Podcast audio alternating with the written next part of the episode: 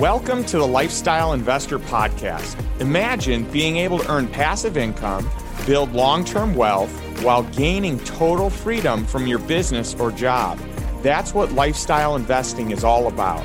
I'm your host, Justin Donald, and in less than two years, my investments drove enough passive income for both my wife and me to quit our jobs. And now I want to show you how to do the same. I want to teach you how to create wealth without creating a job. You'll learn the exact same investment strategies I use to multiply my net worth to over eight figures all before the age of 40. If you want to learn all about low risk cash flow investing, achieve financial freedom, and live the life you truly desire, this podcast is going to show you exactly how to do it. Today, I'm speaking with Gregory Smith, a financial advisor who has managed the business interests of ultra high net worth clients across several industries. He's led dozens of M&A transactions and has been at the forefront of multiple bank acquisitions while leading challenging transactions in aviation, chemical, automobile, finance, real estate, and insurance industries. Greg has worked with regulatory agencies of all types, including the Treasury Department, the DOT, and the FAA. Greg specializes in offering a nuanced perspective that considers all transaction elements, both human and financial. In this episode, You'll learn how the ultra wealthy strategically maximize cash flow, reduce risk, minimize taxes, apply leverage, and build long term wealth.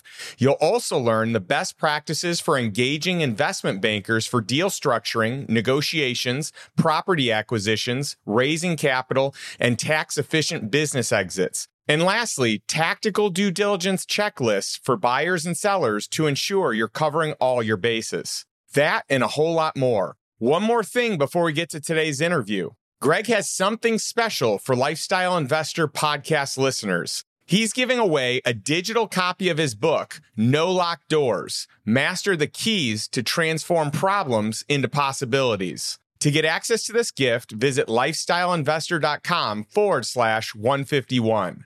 Thanks for listening. And without further delay, my conversation with Greg Smith. Well, hey, Greg, great to have you on the show today. Justin, it's my pleasure. Thank you very much. Well, this is fun. You and I got connected through a mutual friend who you know very well in Kasim Aslam. And Kasim is a member of the Lifestyle Investor Mastermind. So I've gotten a chance to know him. He's a member of Front Row Dads. And so we are in a couple of communities where we get a lot of time to hang out and, you know, have a lot of entrepreneurial type of conversations. And that guy is a million miles a minute with ideas and efficiency and hacks and is just such an impressive guy. So I, am appreciative of him recommending you to us. No, that's great. Uh, he's definitely on fire. We just uh, recently sold his first company for a substantial amount of money. And uh, I think he's a serial entrepreneur with many more deals in him. So it's been a pleasure to know him. I've known him since 2005 when we got to know each other. And we began a little mentorship. He wasn't sure that he needed it or wanted it, but he got it anyways. And uh, I think the results have, have proven themselves quite well. Oh, well, he raves about you. And I had the privilege of hearing you speak in the Front Row Dads community. And I'm like, we got to showcase Greg to the world. I want people to know who Greg Smith is. And you're unlike anyone else in your space because your experience spans so much further than most investment bankers. Because most investment bankers are kind of brought in to facilitate a transaction, either on the buy side or the sell side, right? Whereas you actually have experience running companies and you've owned the companies that you've actually bought or you've owned the companies that you've actually sold. And so it's a little bit different of an experience when you have that type of pedigree. Yeah, it turns out that most investment bankers have not run businesses. And much of my history, Justin, is managing businesses for ultra high net worth families. And because their interests were diversified, I've been involved in quite a few regulated transactions. By regulated, I mean regulated by the federal government. So I've worked on change of controls of applications for financial institutions, maybe some 40 or 50 community banks across the country. Airlines, we had a family get invested in an airline which is an interesting story because I ended up running it, which I didn't plan to do. Chemical companies, real estate, insurance, and, and this has brought about a great deal of depth and understanding the business owner. So when we get involved in an M&A transaction, whether it's sell side, buy side, maybe a recapitalization, we really look at it from the standpoint of the owner, the shareholders, the constituents to the company, and even the employees, their families, vendors, clients, customers, relationships. We try and think about all those things because they're important to to uh, what's about to happen, whatever it might be. Yeah, your background is incredible. I mean, I haven't met like anyone that has run so many different types of companies and you know has had some sort of you know strong investment whether it be via you directly or via the family office that hired you uh, and brought you in as the operator. But I'm curious how you got into this space. Like, what was early work life like for you? And how did you become an operator that could run such massive companies and some that have a lot more red tape on them than others because they're regulated? Yeah, the regulation part is an interesting element. And even today, as a registered rep of a FINRA member broker dealer, I'm regulated by the SEC. So I just can't seem to get away from it. But thankfully, it's all worked out very, very well with, with me and the regulators of, of all types and all kinds, whether it's the Treasury Department or the FAA or the Department of Energy or whatever it might be. Uh, to answer your question, the short answer would be that coming out of college, I started working in a bank, and it happened to be the predecessor to Wells Fargo Bank here in Minneapolis, which is Norwest Bank. And Norwest Bank ultimately merged with Wells Fargo Bank in 1998. But of course, this was 1972, so that's a long, long time ago.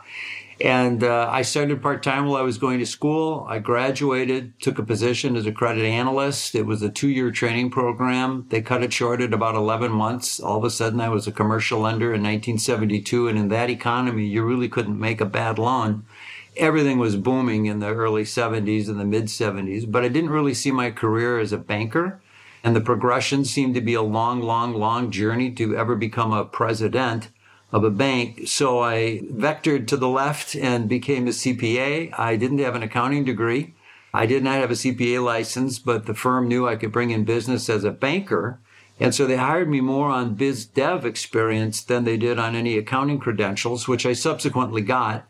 And in two years, I was fully licensed and had practiced the minimum amount to have a CPA license left. Interviewed. By the way, yeah, super clever of that CPA firm to hire you because that that's not normal. Not at all. Major credit to them for the, the having the foresight to recognize what you could bring in by just training you upright and and utilizing your network. That's that's really cool. Well, yeah, it was a it was a slick move, and quite frankly, how that came about was I set it up, if you will, uh, as an informational interview, and I'll share this with your listeners because it was uh, r- really not so much an accident that this happened. I set it up as an informational interview with the partner in charge of the firm. And he was interested because he knew me at the bank and we were in the same building. He was just 12 stories over the bank, which was on the first floor. The CPA firm was up on the 12th floor. And he thought, well, this is kind of curious. I'll take that meeting. It was very impromptu, and he was kind of interested to know what was on my mind. And I just went in to stage an informational interview. What I really wanted was to come and work for the firm, though, again, no accounting credentials, no accounting degree, and no CPA license. He made the decision on the spot I mean, once we walk, walked through everything, and I had to make the commitment that I would finish the education and get the license and take the tests and all the rest of it. At the time, it was a two and a half day examination to pass the CPA test. I mean, your, your head explodes just thinking about planning for it.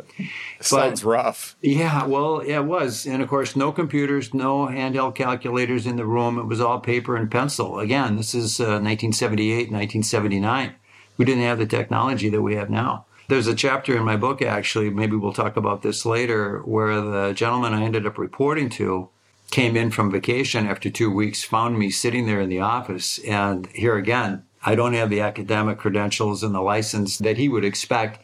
And yet I'm, I'm hired and the decision is made by the managing partner. It's, it was an ugly situation for a couple of years, but I, I was there with intent and purpose for a goal and an objective which then enabled me, uh, getting to the answer again to your question, to present myself to several uh, ultra high net worth families and ultimately ended up working with one of them. And I got about 30 years of work done inside of 20, uh, crossing a number of industries and interests and managing their in- investments through many, many, many different companies.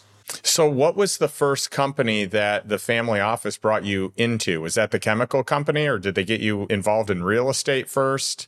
I feel like family offices often like they've got the hacks, they've done a lot of research, they know the game is real estate and private equity, and uh, specifically on the private equity side, that it's likely insurance or outlying businesses with large margins. Yeah.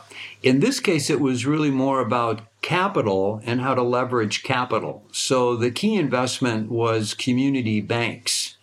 And at that time, there were almost 13,000 community banks in America. Today, there are fewer than 5,000, I think around 4,700, something like that. So you can see there's been a tremendous roll up, and that's in part because the regulators, they think we're like Canada, which at one time had only five charters, and uh, they have a few more today. But Clearly, the regulators have been shrinking the number of banks, which is fewer banks to regulate for the federal government. As I said, now fewer than 5,000. But the game of, of uh, capital leverage in a bank is simply to make an investment in a bank, a financial institution, which will require capitalization of maybe 8 to 10% of assets. And then the other 90 or 92 or 93 or 94% of the capital structure is really the deposits of the customers. And so, if there was ever uh, an analogy to OPM or other people's money, this is it. It's it's using the deposits of the bank, and then the leverage and the power of those deposits, and the seven or eight or nine percent capital that the investor brings, to deploy those into assets that are earning two or three or four or five hundred basis points more, and not mess it up. So uh, you can't make too many mistakes if you're investing in treasury bonds or treasury bills unless you're on the wrong side of the interest rates or the interest rate curve. Uh, but you can make a great deal of money investing in loans, uh, credits, or alternative assets. And the banks that the family had at the time were only two or three, but at the end of 20 years, and, and we sold a group of banks that were owned, there were over 114 locations in seven different states. Wow. And so they, they would buy the banks outright then, full ownership? 100% ownership. Yeah.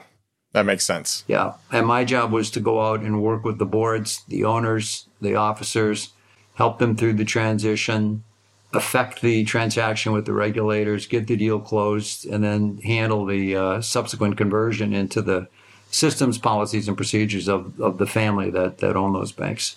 And by the way, what a smart move that you buy these institutions that are profitable. You've got capital that you need to deploy you can really kind of assess and mitigate the risk because you are in charge. You have 100% ownership. So it's, it's a brilliant strategy.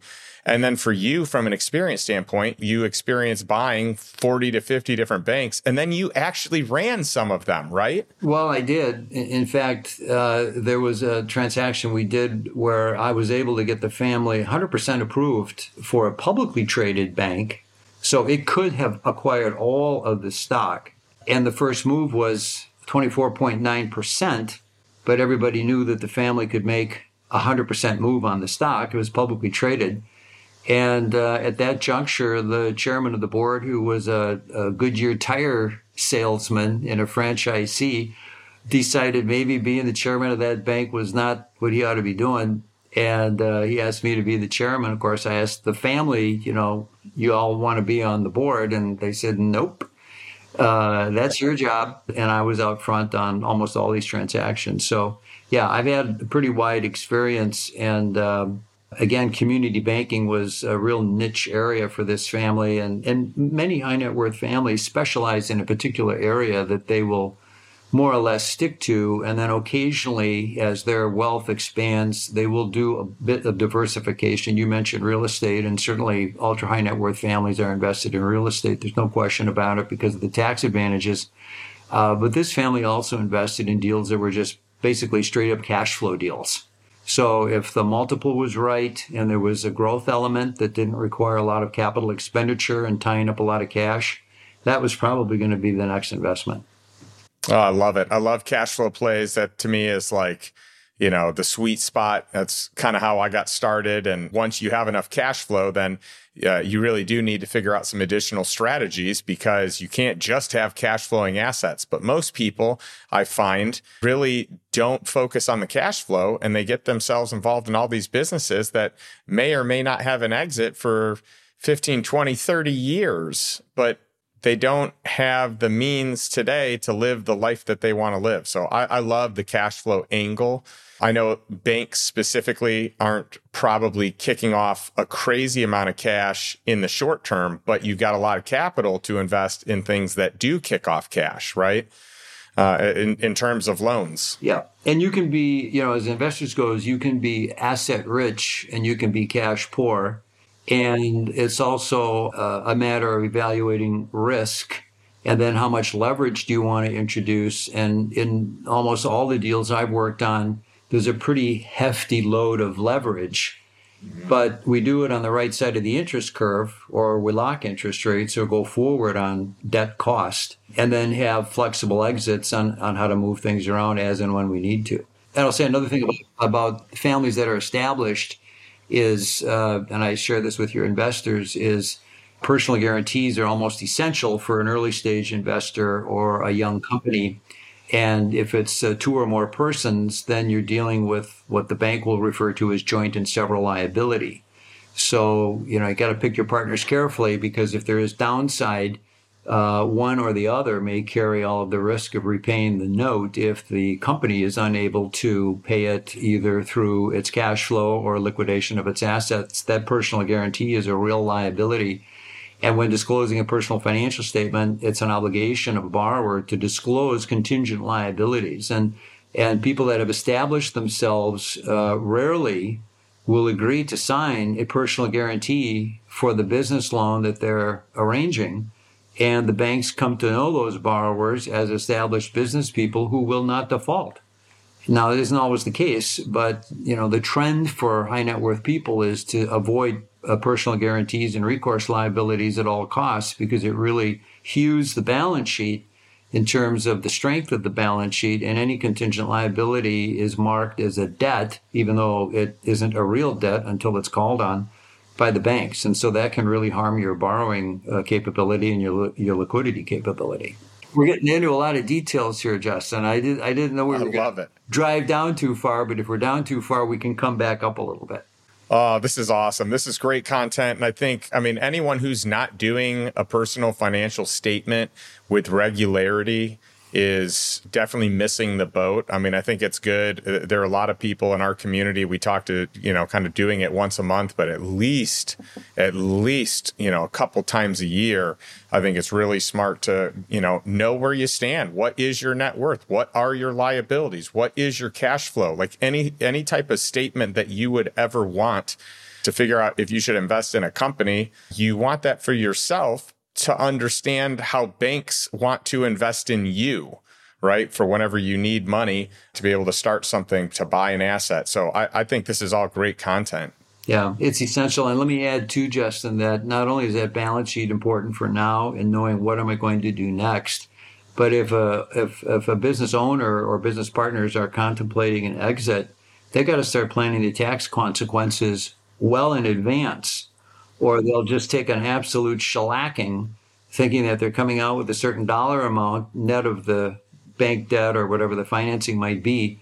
And then they find out the tax consequences weren't carefully planned for, which is, it, it's just, I mean, we look at the tax consequences in every transaction that we work on for every client that we have. If we're on the buy side or the sell side, we try and move as much of the tax obligation over to Uncle Sam as we possibly can and make the deal tax efficient. So I would just add that in terms of uh, individual investors looking at their own balance sheet, whether it's highly diversified or not, to look at the tax consequences of, of any exit because li- liquidity is great, but there's no free lunch. That's right. Yeah, we talk all the time in, in the lifestyle investor mastermind community about optimizing for taxes, especially when you're about to have an exit and the strategies that can be employed prior to that exit so you can take home more cash. And so, you know, it's funny, we started this episode talking about uh, business that you helped him sell And interestingly enough, we've got about 145, 150 members in the Lifestyle Investor Mastermind. And we ended up having double digits of them close, uh, like sell their company uh, I think the final number ended up being 23 people sell their company last year after a strong recommendation that the market's probably going to tank and, and it makes sense if you can get a good offer to sell it.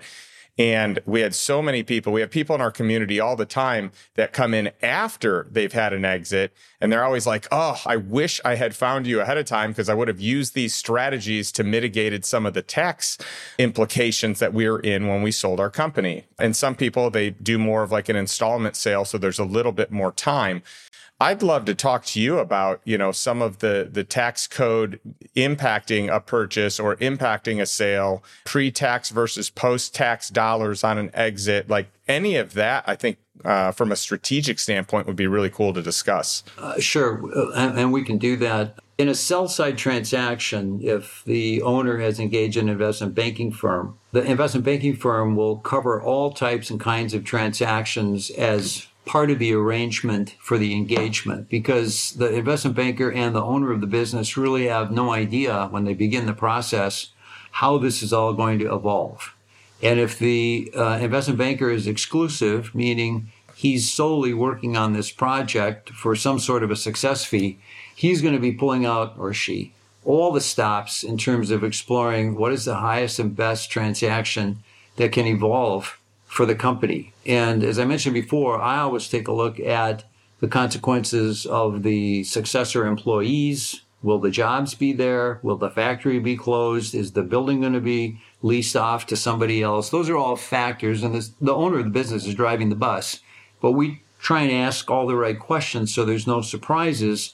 If I bring in an offer and 30% of the workforce is going to be cut, maybe that's not such a great idea for the seller. On the other hand, he may say, if it's the best price, I'll take it. I don't care about the employees. I mean, it does happen. So you have to get all that aired out ahead of beginning a transaction. And then once you start, well, you're kind of out in the marketplace. Now, as to the tax consequences, it really depends on the currency that you're selling your company for. So are you selling your company for all cash at closing? Are you selling your company for stock in another company? Maybe your company will become a division of another company. Uh, maybe you're selling it for cash and stock. Maybe you're carrying the note. Maybe you're selling it with seller financing, or maybe the loans you have in place are now assumed by the buyer. So let me give you an illustration of, of one transaction as an example. We had a company that went to the market to sell. They were open as to cash or stock. They sold the company, uh, this aggregate of companies, it was a conglomerate of companies, for a negotiated uh, number of shares in a much bigger company. So, Justin, it was a stock for stock exchange. The tax consequence of a stock for stock exchange, essentially a cashless transaction, is there's no tax. The tax was deferred. Now, the seller exchanged his stock for 9 million shares of the buyer's company. And it was a minority interest, and the stock was trading at $36 a share. So you can do the math on that. It's probably around $350 million. But there was no tax paid.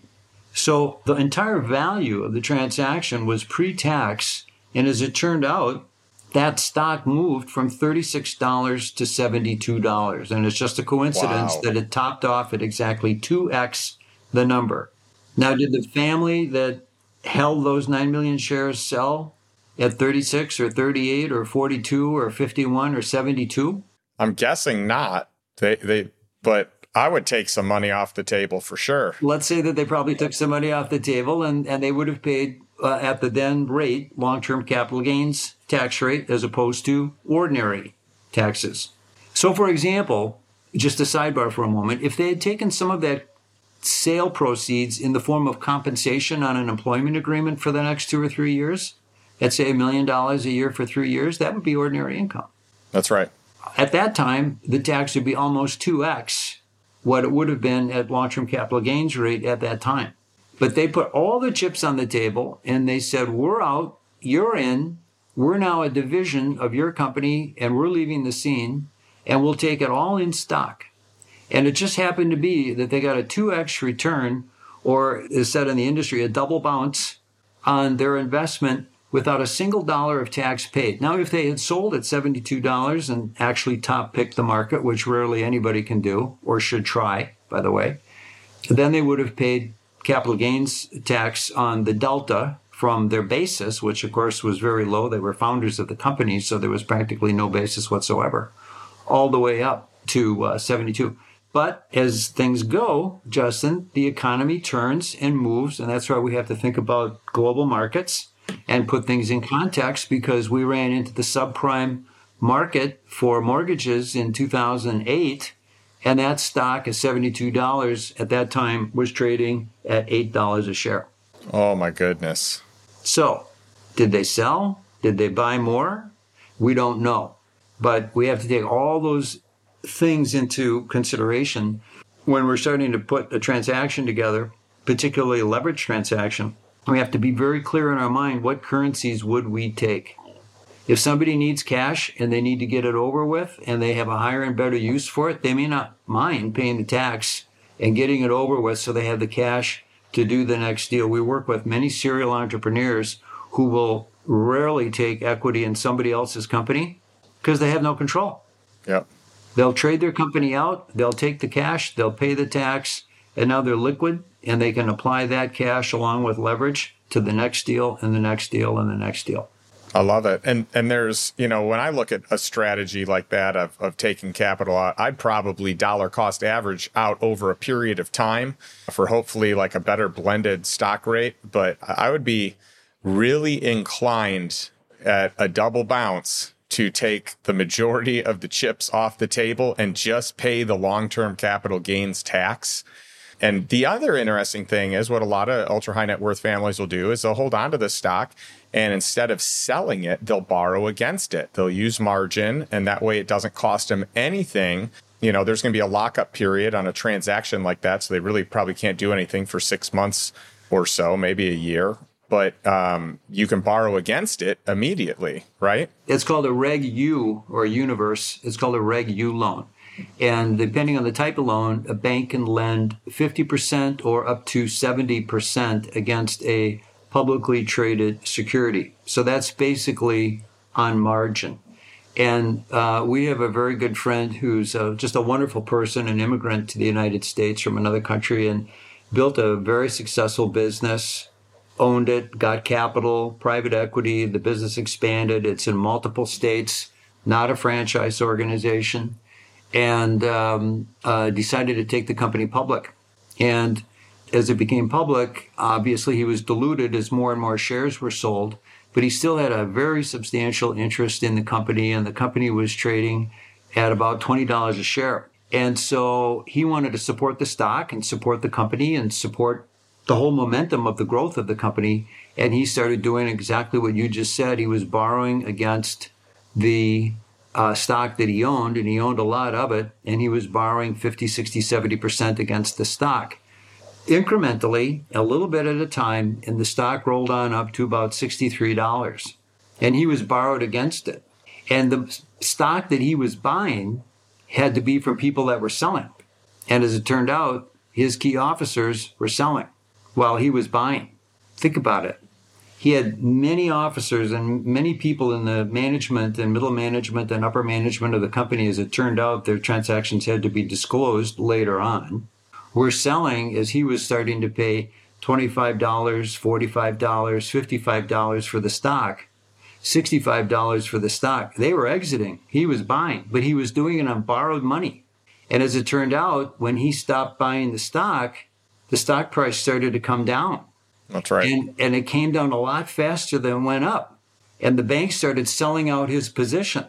And pretty soon they had sold a substantial part of his portfolio. He maybe had 30% of his holdings left after all the debt was paid off. So margin loans are great, but if you're on the wrong side of the economy, it'll eat your lunch. And uh, it's interesting how that all evolved. He ended up working for free for the next two years, but for stock options and today he's worth probably $800 million, and it all has come back to him because he decided he'd move all of his chips in and say, I'll work for free. just give me stock options and I'll rebuild the company. And everything worked out fine. But what a ride that was. Can you imagine? No, and and that's putting a lot of your eggs in one basket, which most entrepreneurs do is they put all their eggs into one basket instead of diversifying. You see a lot of wealth is developed and created, you know, really via concentration, but a lot of wealth is maintained over the long haul through diversification. Uh, so it's it's fascinating to hear the stories, see the risk profile. You don't hear too much about the people that don't make it, which is the majority, but you hear about the the small percentage that do and and how it worked out. So to me, I'm just I have a hard time being too concentrated in any certain thing or having anything even you know, if I got chips on the table and they're all in one space, all on a single exit, I feel like I need to diversify immediately. Yeah. Well, I would add this, Justin. What you what you said makes all the sense in the world. I mean, it's Warren Buffett 101, right? Diversify. Be in Coca-Cola, own trains, be in the food business, own industrial buildings. I mean, that is a good way to manage risk. We have also seen uh, those uh, families that were singularly focused in a single industry and happen to get completely wiped out and go into bankruptcy and hit the absolute bottom and be completely insolvent and come back and make fortunes. Wow. I mean, not hundreds of millions, but billions. And the harder they fell, the higher they come back. Not everybody can do that, but going to the bottom doesn't mean you're done. It means that you've got a lot to think about. You probably learned a lot along the way of both the ascent and the descent and now you have a choice to climb back out. And these people that climb back out are, I mean, they should be writing books because those are the greatest lessons in life is how you come back out of a complete wipeout like that. Totally. So I'm really curious, and I think our, our audience would be interested to learn how do you know when you should bring on an investment banker? You know, and, and, and should you be engaging a top firm? Are there mid tier firms? And then how do you know when you should not be engaging an investment banker? Well, I, I, don't want to be accused of a self promote here. So, with all my uh, disqualifiers up front, I am licensed as a registered rep. And I, this is not about promoting uh, investment bankers in any way. But I would say this if a seller is built a business and is considering his options, he should at least engage in a conversation with an investment banker. And to be practical about it, there are some investment banks that are just too big to take on some companies. They're too small. You have to find the right fit. And there are companies that are too big for an investment banker who may be too small to represent or doesn't have the acumen perhaps to represent that particular type or kind of business. There are investment bankers that specialize in different industries, in different verticals. And it may be that you want to specialize with that type of banker for the representation.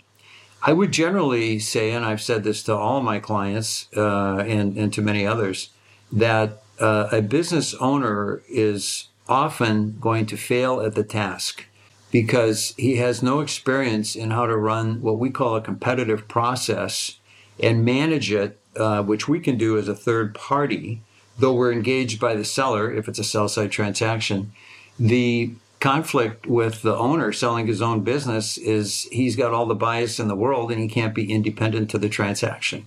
Well, Andy has to continue running the business and and you know, if you spend all your time doing it without an investment banker or a professional, then that takes away from the business. We've seen it happen time and time again. I don't need a banker. I can do this myself. I'm a sophisticated individual. I know five guys that I shoot birds with. Any one of them would like to have my business. I'm going to sell it to a friend. We've already had that conversation. I met this guy in a pub the other night. I mean, it just goes on and on and on. But what inevitably happens is at the most sensitive time for the business to be showing lots and lots and lots of black ink, it doesn't the margins start to fade. People start to question what's going on. Where's the guy's head at that's running the business? It's not in the business. It's in selling the business. He's having all kinds of clandestine meetings. He's nervous. He's anxious. His mood changes or her, her mood changes. And it's just a really tough spot for everybody, for the owner of the business to start parlaying the business out into the community. I mean, the first transaction I ever did in the M&A business was to sell an operation as a dairy, meaning they had cows and they made cottage cheese. And we sold it to a company in Europe. This was even before 2000. I mean, this is 19, the late 1990s. And we had to hunt all over the world to find this company that had this particular type and kind of interest in this particular dairy because of its particular products. And we got the absolute best buyer. And the seller was shocked. They couldn't imagine that they would be engaged in a conversation like that with this particular company. It, the, the buyer is a name you would know. I mean, they're a big yogurt company all over the world at this juncture, but this was 23 years ago, 24 years ago.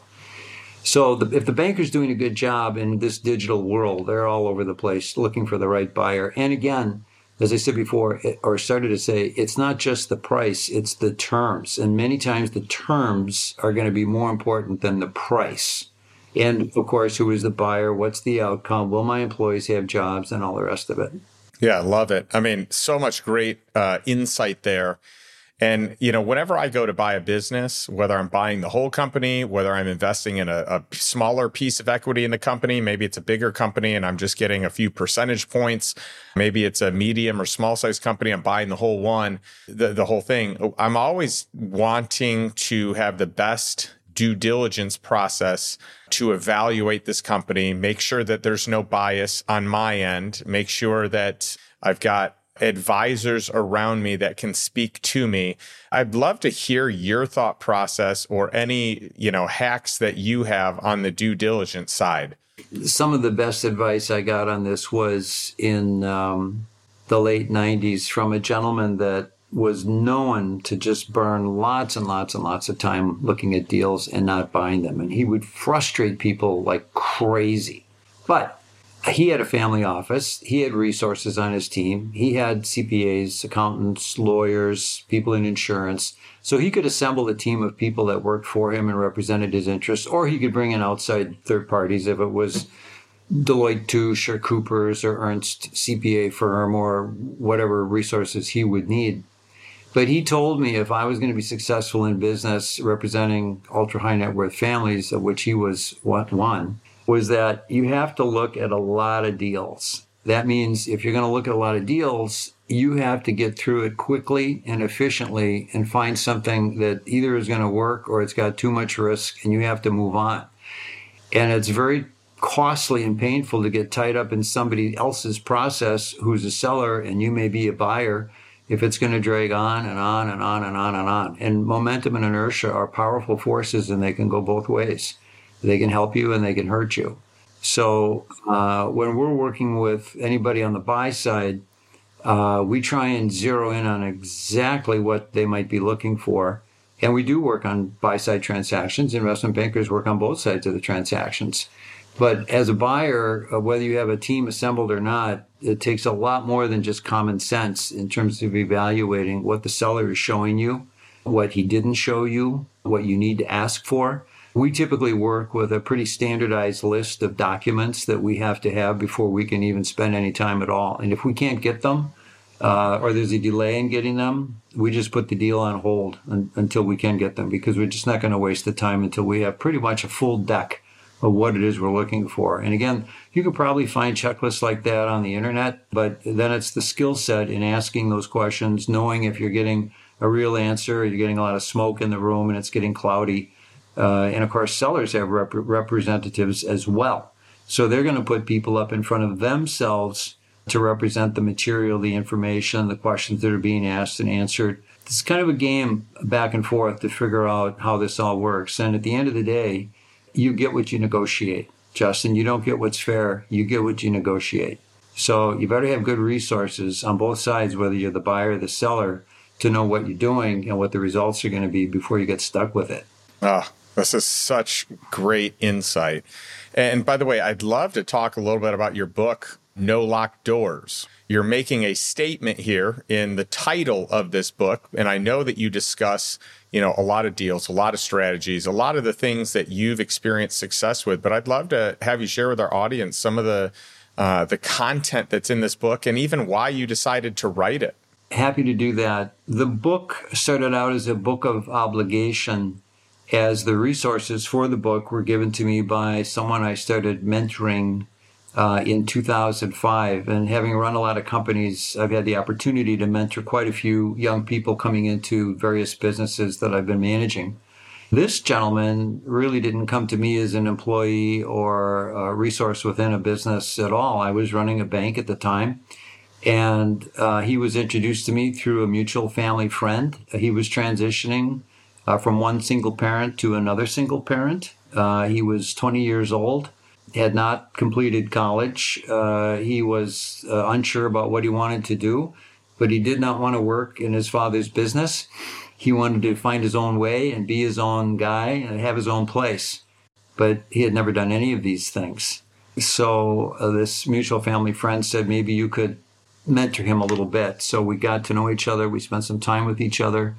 And as the years unfolded uh, through uh, various uh, fits and trials and successes and failures, he finally was able to land on, on a successful business platform that he built and developed. We enabled a few resources along the way to help him.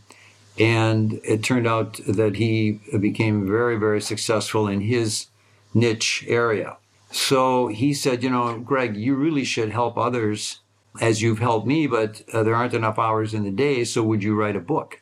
And I thought, well, I got plenty to do, and I've just spent a pile of time mentoring you, and I have got to get back to work and do what I got to do, and I have no time to write a book. Well, he gave me a beautiful leather book filled with 200 blank pages and a lovely pen, and he said, "Here you go, just start writing your book." Well, you know, I would take it with me when I was traveling, but I never really got anything put together as a book. So he gave me a gift one day, and it was a lovely gift, and it was from a company in Austin, Texas called Scribe Media. And they have resources all over the world uh, that um, uh, it's kind of like a who's who of some amazing people, and they'll pair you up. And and uh, my mentee gifted me these resources, so it was a gift of obligation because it was paid for. And Scribe uh, partnered me up with some amazing people, and 18 months later, experiencing the journey of writing a book, we came up with a book.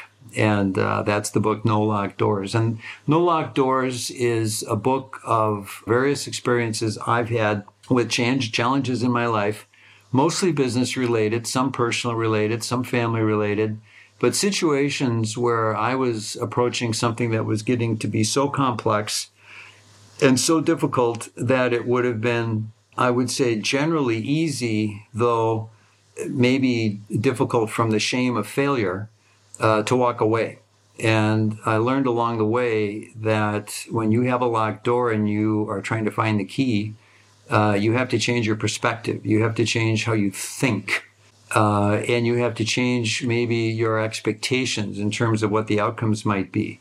I found that you have to look at the light coming through the keyhole. You have to look at the light coming from underneath the door and the frame around it, the ceiling and the floor. And maybe Justin even go around to the other side of the door and look at the light coming in from the other side. And what does that look like? And what's the translucence and the glow of what's coming around the perimeter? And then come back around and ask yourself, are you really ready to walk away from this thing? Or can you really find a way to manage it? And maybe it's about being a better listener. Maybe it's about asking better questions. Maybe it's about being more patient, maybe resetting timetable and resetting expectation. And at the end of each chapter, we evolve a key and we describe and sum up what the chapter was about in two or three pages and really try and isolate the action item that was essential to unlock that door. And these are just simply illustrations in my life, but I think they're illustrations in anybody's life in terms of the challenges that we all face and what are we going to do about it. We have to own our problems, we have to solve our problems, and we have to move on. And at the end, we conclude that our journey really becomes our destination. And that's what the book tries to bring about. It isn't about how much money you make or which title you got or which company you got to run or how many hundreds of people reported to you because no one's going to remember those things. At the end of your life, people are going to know how you touched people, how you impacted other people's lives, and how did you do it along the way of your life. And, and that's the journey. And that's why we say your journey really becomes your destination. It's not about those goals. It's not about the transactions, it's about the relationships. Well, that is beautifully said. And I couldn't agree more with you. And I'm excited for people to learn from you and, and really experience this tremendous amount of wisdom that you've stored up over the years from all the experiences that you've had, Greg. Where can people learn more about you, learn more about your book? I'm on LinkedIn, so I'm pretty easily found there. Uh, the book is at Amazon and most of the other booksellers, Barnes and Nobles, and so forth. It's available in a digital, paperback, and hardcover format. It is a bestseller on Amazon, which shocked me because in two days uh, it had already sold over 100 copies and was a bestseller in many different categories, three different categories, I believe. So it's well, congratulations. It's, it's Thank you, thank you. Yeah, that's that's a very rewarding feeling to to have the courage to put out. And I, I know this because it's nerve wracking to put something out that's so close to your heart, and you're like, I hope other people appreciate it as much as I do, or appreciate the amount of time and effort and energy that it takes to write a book. So that's just tremendous. If there was one bit of wisdom that you haven't already shared that you'd love to leave our listeners and those watching with, what would it be? I think it's pretty easy for me to tell you that I think the biggest challenge I have found that people have in their business lives, personal lives, in dealing with uh, the challenges that they have is that they're horrible listeners. I mean, I rarely find a good listener. And I always learn more when I'm listening than when I'm talking. But it's human nature for people to talk and then talk again and talk again. Uh, Dale Carnegie teaches us, I think in 1934, the book How to Win Friends and Influence People, that if you are just listening and not interrupting and, and not getting in the way of somebody's conversation where they're telling you, that person telling you will start to build trust in you as a listener because there are so few listeners among us in our society. It's just the way it is. It's our human nature to want to talk. But it's our human nature, and we don't think about it, that as we talk more and more, we start to build trust in the person that's listening. So, as an investment banker working on mergers and acquisitions, we're very keenly interested in listening to what we're going to hear because we often hear what we need to hear in order to make an informed decision about something that we maybe didn't know about when we started, but because we listened and we maybe asked the right questions, we now know way more than what we knew before, and maybe we know all we need to know to either move forward or, Justin, to walk away, and maybe in some cases run. But it's being a good listener, I think, is uh, one of the big keys to success, and it's a big, big key to uh, solving problems and unlocking doors. Well, I think that's a profound takeaway and uh, a great reminder to me to continue to work on listening over speaking. So, part of why I love being a podcast host is that I get a chance to ask questions and sit here and listen to smart people like you. Uh, and I can be a student every single week, uh, which I love. And last but not least, I always end each episode with a question to our audience. And that question is simple. This is for those you watching, those you listening. What is one step you can take today to move towards financial freedom and, and living a life that's truly on your terms, one that you desire to have? So, not a life by default, but rather a life by design. Thanks so much, and we'll catch you next week. Thanks for listening to the Lifestyle Investor Podcast. If you enjoyed today's episode, be sure to subscribe so future episodes are automatically downloaded directly to your device. You can also leave an honest rating and review over on iTunes. Not only do I read every single one, but it also helps me understand what content matters the most to our audience. And if you can think of one or two people who would benefit from this episode, would you mind sharing it with them right now? Who knows? Maybe they'll buy you something nice when they make their first million. If you would like access to today's show notes, including links to all resources mentioned, visit www.lifestyleinvestor.com. Thanks again for listening, and I'll catch you next week for another episode of The Lifestyle Investor. This podcast is being made available exclusively to financially sophisticated, high net worth individuals capable of evaluating the merits and risks of investments. The material presented in this podcast is not intended to be investment advice or to recommend the purchase or sale of any security, nor is it intended to be legal, accounting, or tax advice. You should consult with your legal, tax, or financial advisor in connection with any material discussed on this podcast. Past performance is not indicative nor a guarantee of future results. Certain materials discussed on this podcast may have been prepared by third parties, which have been obtained from sources that we believe to be accurate and current. However, we make no representation or warranty as to the accuracy, completeness, or currency of such materials.